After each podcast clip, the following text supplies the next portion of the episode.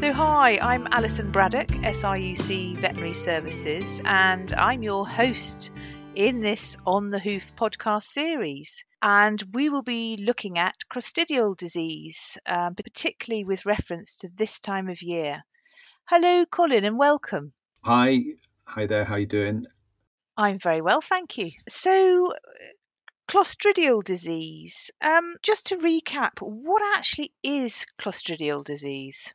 Thanks for that question because clostridial disease covers a, actually a huge range of different disease presentations um, that can occur in, in cattle, in sheep, in goats, in pigs, um, other species as well, theoretically. Um, uh, and you know, it covers a whole spectrum of different disease presentations. And for today's uh, discussion, I wanted to really focus on two of the more common ones that we see at this time of year, um, which would be uh, blackleg and Black's disease. Um, and maybe just focus on those two, um, particularly affecting cattle, but but but also uh, not uncommonly affecting sheep as well. So, Colin, what actually causes Black's disease and blackleg? Yeah, so clostridial organisms in general are firstly they're bacteria, um, Secondly, they are what we call anaerobic bacteria, uh, which grow in an environment that lacks oxygen.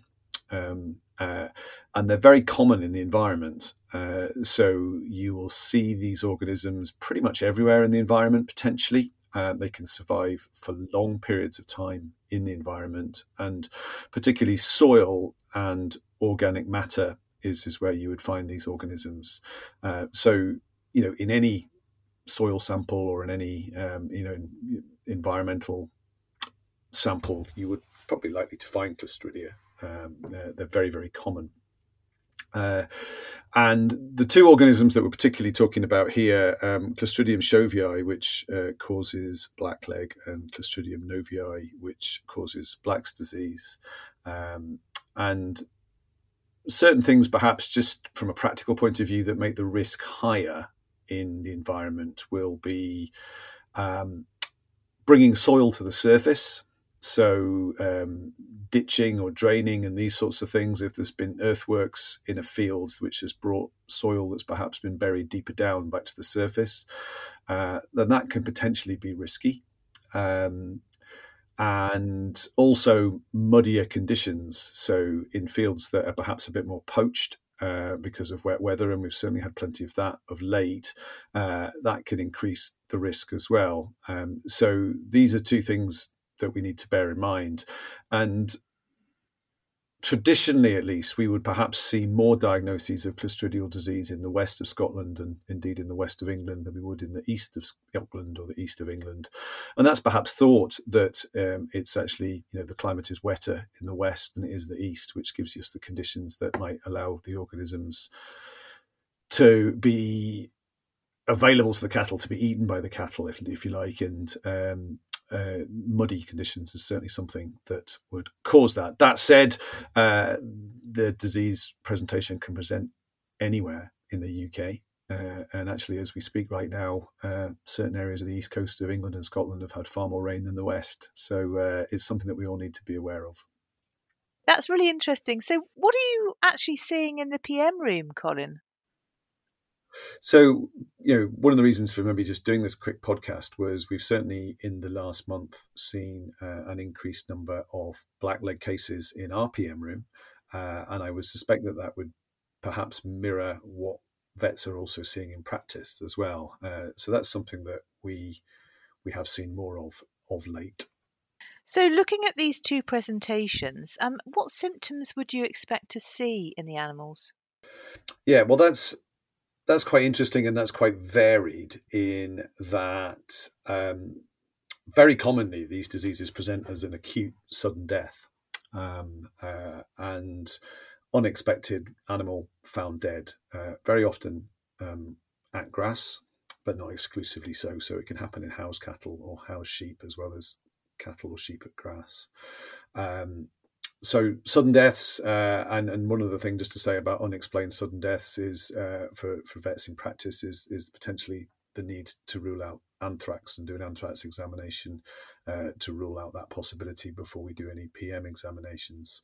Um, these animals can present alive though, and, and sometimes do. And, and with blackleg, for example, you may see um, an enlarged, very, very swollen area of muscle um, you know, that's hence the hence the name black leg. Uh, so usually that will be skeletal muscle, but not exclusively so. And I'll perhaps come back to that in a second. So uh, muscle enlargement would be one. Um, if you ever see any animals alive with either of these two conditions, they're usually very very sick, um, very very toxemic. So they might have you know very very very red mucous membranes in the eye. Um, uh, and they would usually have a very, very high temperature. Black's disease, interestingly enough, again, it can present either as a sudden death or as an acutely ill, very, very sick animal. Uh, and sometimes uh, you see sort of actual swelling um, underneath uh, either the jaw or down the neck. Um, uh, and sometimes you can have, see a sort of swelling or even a slight whitening to the surface of the eye as well, um, uh, or a swelling around the eye. Uh, and um, that sort of subcutaneous, that under the skin swelling that you see, um, can be a, a, feature of Black's disease and the toxins that the organism produces uh, that actually causes the animal to be sick. So, uh, whilst I would say the majority of these cases present as sudden deaths, uh, there will be some that present as acutely ill, sick animals that usually almost exclusively don't respond to treatment, unfortunately. So even if they're seen alive uh, and get treated, they're unlikely to respond to treatment and usually, unfortunately, go on to die. Um, the other things, I suppose, is what we see at post mortem. Um, so these are the things that we would see in our PM rooms, but equally well, um, they might be seen if PMs are done by vets in the field. Um, and firstly, with blackleg, the thing to remember is is that in theory any muscle can be affected in the body. Um, usually it's skeletal muscle, and usually what you see um, is um, muscle that is very very dark black in color, um, uh, usually very very dry. Um, very often with small gas bubbles seen within the muscle tissue. So, you know, a marked change from normal muscle tissue. Uh, and you can see that in skeletal muscles, you can see that um, in the tongue, you could see that um, in any of the muscle systems throughout the body, theoretically. And we do actually occasionally see this um, in a form that we would call cardiac blackleg, uh, where we see it affecting the heart muscle. And usually in that situation, again, you see a blackening of the muscle. Uh, you also see a um, a pericarditis, so an inflammatory response around the heart, uh, and usually an awful lot of toxic change, hemorrhage, blood splashing, etc., in that area. So uh, it can present in in various ways and in various forms, and sometimes actually. Uh, the more subtle lesions can be quite small and can be quite hard to find. The easy ones are easy to find, the smaller ones are smaller to find and harder to find. And then for Black's disease, um, the pathology that we're looking for um, affects the liver. Um, and usually, I always think you can feel these lesions before you can almost see them, and that they feel hard. They can sometimes be quite small, um, and it's basically a, a, pale white area of um, liver damage surrounded by a, a, sort of a zone of hemorrhage. Um, and, and sometimes they may just be a sort of 10 pp sized lesion that you see. Uh, but from that area, um, you get leakage of toxins from the organism, and it's those toxins that go on and make the animal acutely ill and ultimately make the animal die. That's that sounds pretty horrible, Colin. I mean, what can be done to treat the disease?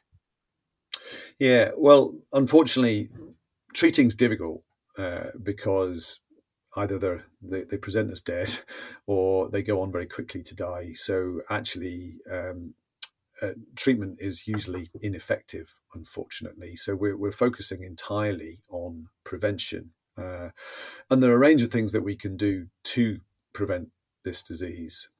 Um, perhaps to start with, we've got to think about how the organisms get to where they're going to cause damage and, and what might cause these animals actually to get the disease in the first place. Because in reality, there's probably fairly universal exposure of cattle and sheep to these organisms, and thankfully, not all of them die. Um, so there are some things to think about. If we go back to our understanding of the organisms, which is that they like an oxygen free environment, an anaerobic environment. Um, so, take for that an example uh, in the liver with Black's disease.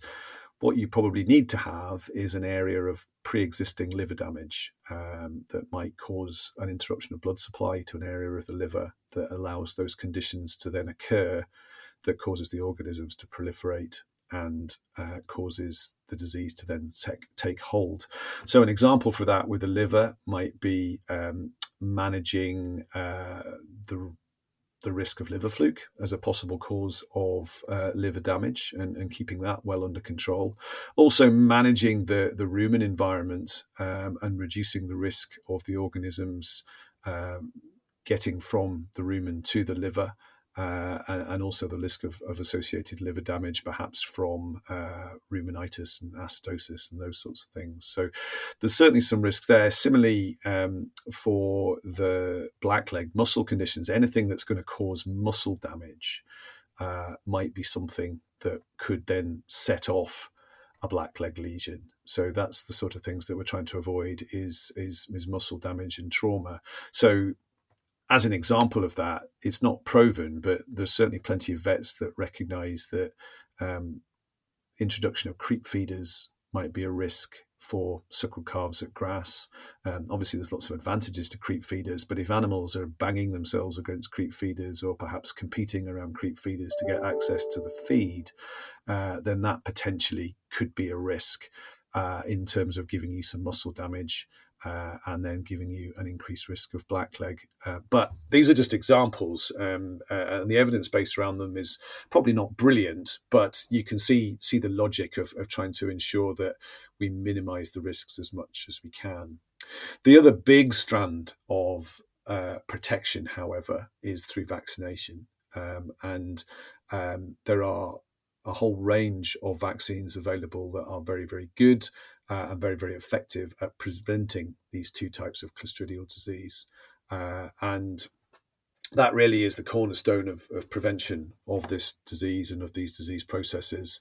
Um, and I think for any any farmer, it's about realizing a what the risk is, um, uh, and, and particularly also potentially what the risk of individual fields are, because there are certainly some farms that would recognise that that certain fields might pose a greater risk, uh, and particularly also if there's been some draining or ditching work done, that might pose an increased risk. Um, but it's also very, very hard to predict the risk in general. Uh, and, and my argument here is, is that vaccines overall are cheap relative to a disease risk, which is very, very costly in that the end result is going to be a dead animal. So, uh, ensuring that susceptible at risk animals um, are vaccinated for clostridial disease is particularly important. Now, it's not for me to uh, suggest any one vaccine over another.